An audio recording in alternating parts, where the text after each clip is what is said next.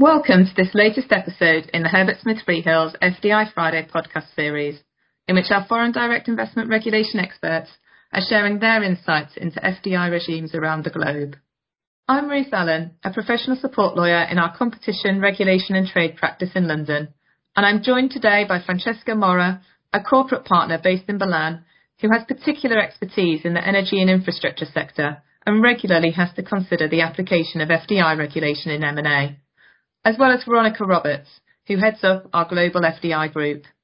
Today, we're turning the spotlight on the Italian FDI regime, which has been significantly broadened in scope in recent years, and like the UK NSI regime, which we covered in the opening episodes of this podcast series, also applies to acquisitions by Italian investors as well as foreign investors.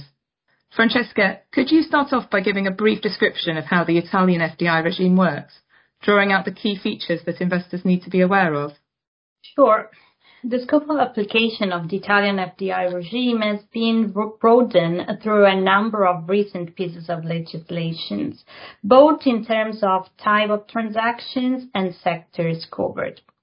In fact, save for the defense sector where special thresholds apply, not only acquisition of control by EU, including Italian investors, must be notified if related to the communication, energy, transport, health, agriculture, and finance sectors, but also minority acquisitions by non-EU buyers. In particular, uh, the following transactions are subject to the FDI regime: purchases of at least 10% share capital by a non-EU investor, provided that the aggregate value of the investment is at least uh, equal to 1 million euro, as well as purchases by a non-EU investor of an interest exceeding 15%, 20%, 25%, and 50% of the share capital of a strategic company. In addition, among others, greenfield projects, intra group, certain contractual arrangements, or transfer of IP rights can also be subject to notification obligations. It's worth mentioning that also acquisition from Italian investors might be caught by the FDI rules. With respect to the sectors covered, in addition to the most common ones such as defense, energy, and transport infrastructures, telecommunications, the regime is also applicable to cybersecurity, including cloud services, finance, health and food sectors, artificial intelligence, collection of data, steel, and pluralism of media, etc. Thanks, Francesca. Quite a long list of sectors there.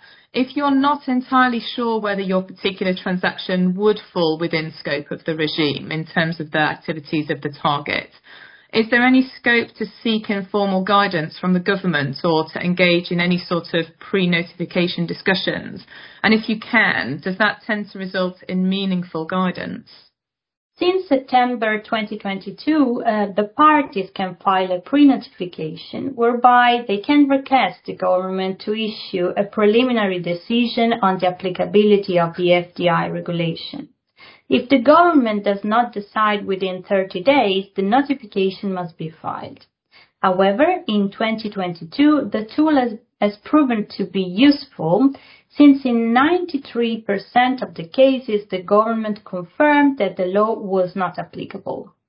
And maybe just to jump in there, Francesca, that's a really useful tool because we do a lot of global FDI checks for cross-border transactions that we're involved in. And, and Italy is almost always cropping up as a country where we have to look further because, of course, the regime is so broad. So it's actually been really useful that you're able to go off and get that guidance. Uh, and, and interesting actually that in 93% of cases, the FDI agency in Italy is confirming that the law does not apply. So it's really useful when we're just trying to nail down that list of countries where we need to make filings. Thanks both. It does sound like a very useful option to be aware of for the Italian regime. For those cases where a notification does need to be made, how active is the Italian FDI regime at the moment? Are you seeing a lot of notifications being made? And are there particular sectors or perhaps particular types of investor um, where you tend to see heightened scrutiny? 2022 was the year with the greatest number of notifications, more than 600, while in 2019 the notifications were only 83. 85% of the notifications in 2022 were related to the energy, transport, communications, and the sectors under EU Regulation 2019/452, while the remaining 15% was split between the defense and 5G sectors. Maybe just to come in again, Francesca. So more than 600, a really interesting stat. And that, that's making Italy, I would think, probably around the second most active FDI regime in Europe. If for these purposes we're including the UK in Europe, because of course, slightly different time period, but the annual report we saw from the UK over the summer showed that we've got nearly 900 notifications being accepted there. So it's a very busy uh, FDI regime in Italy, particularly when you compare it also to the other busy active regimes in France and Germany, which, which are tracking at around half of, of that number of filings. Indeed, Veronica. It's also interesting to note that uh, in more than half of the cases, the FDI law was in fact not applicable. This shows that precautionary filings are frequent, and this is mainly due to two reasons. First, the wording of the relevant provisions is usually very broad. This is to allow the government to scrutinize all possible relevant transactions in certain sectors even if only in few cases the asset or activity is effectively strategic. Second, the sanctions for failure to notify are very harsh. The transaction which has not been notified is null and void, and the government can impose fines up to the double of the value of the transaction and not less than 1% of the turnover of the undertakings involved.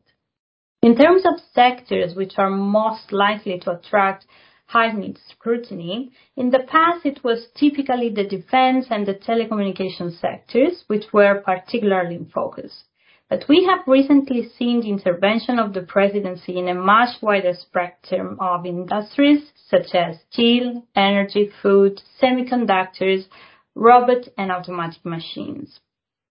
In the opposition decisions, nationality of the investors, such as Chinese or Russian, has played a crucial role since in certain cases the evaluation was not only based on the strategic activity of the target for the country, but also on the national interest of hindering the objectives of a state which is considered as a competitor.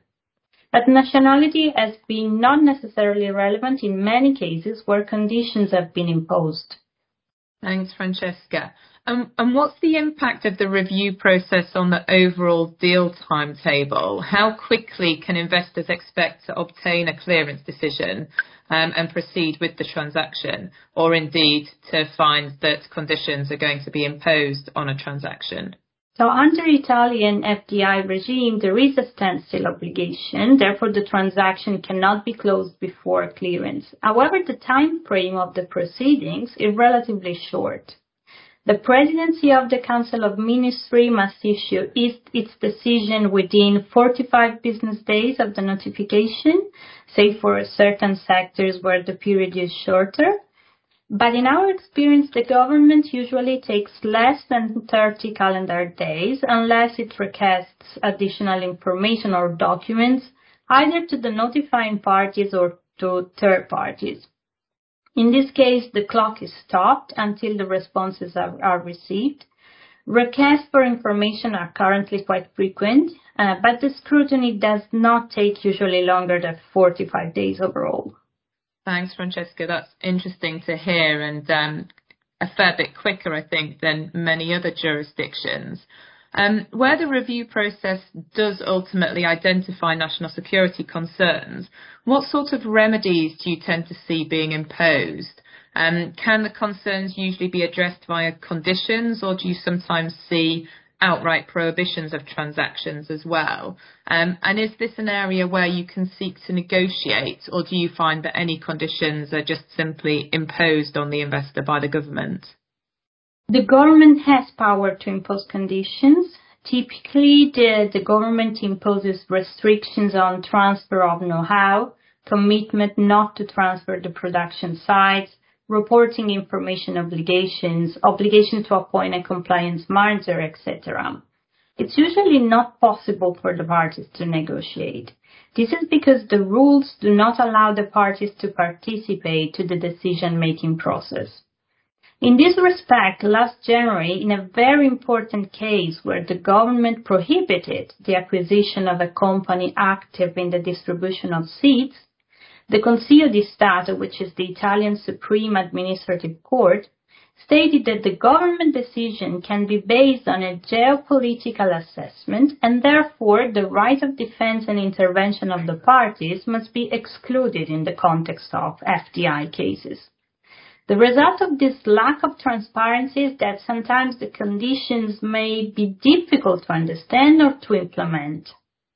In addition, in most of the cases, the conditions are not published with the decisions, and therefore it's key to have great experience of FDI filings in order to anticipate what the conditions could be in a certain case and possibly give the necessary comfort to the government. In terms of the overall number of cases which result in either prohibition of the transaction or the imposition of conditions, to the end of 2022, the government exercised its veto or opposition rights in only nine cases, but in many others it imposed conditions or recommendations.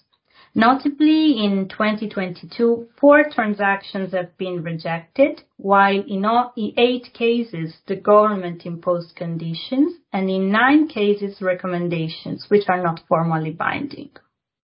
So just to jump in again there, Francesca, that, that is interesting. So you've got, got a very large number of filings, but actually when you compare to the number of filings, so those figures are relatively low, four, four being rejected, eight formal conditions, nine recommendations.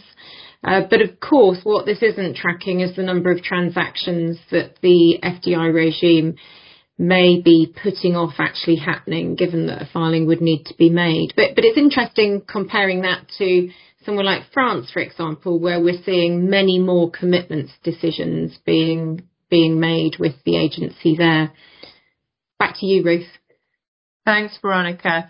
Um, finally, Francesca, could I perhaps ask you, just drawing on your experience of dealing with the Italian government on transactions subject to the FDI review process, to just pick out any other sort of top tips for investors who are seeking to navigate this regime?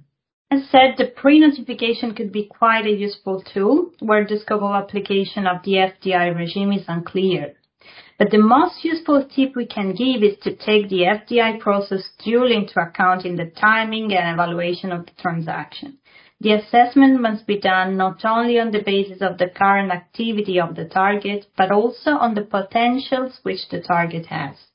Therefore, a thorough analysis is necessary, and when the transaction could be critical, it could be wise to be prepared and possibly offer remedies to overcome the government concerns. Thanks, Francesca. Some great tips there, and thanks to you as well, Veronica, for what's been a really interesting discussion today. I'm afraid that's all we've got time for, but thanks to our listeners for joining us, and please do let us know if you have any feedback on this episode or indeed any suggestions for areas to cover in future episodes of FDI Friday. This week I've also been talking to Miguel Angel Barroso and Jose Ramon Morenza from our Madrid office about the Spanish FDI regime, and that episode is now also live on our website alongside this one.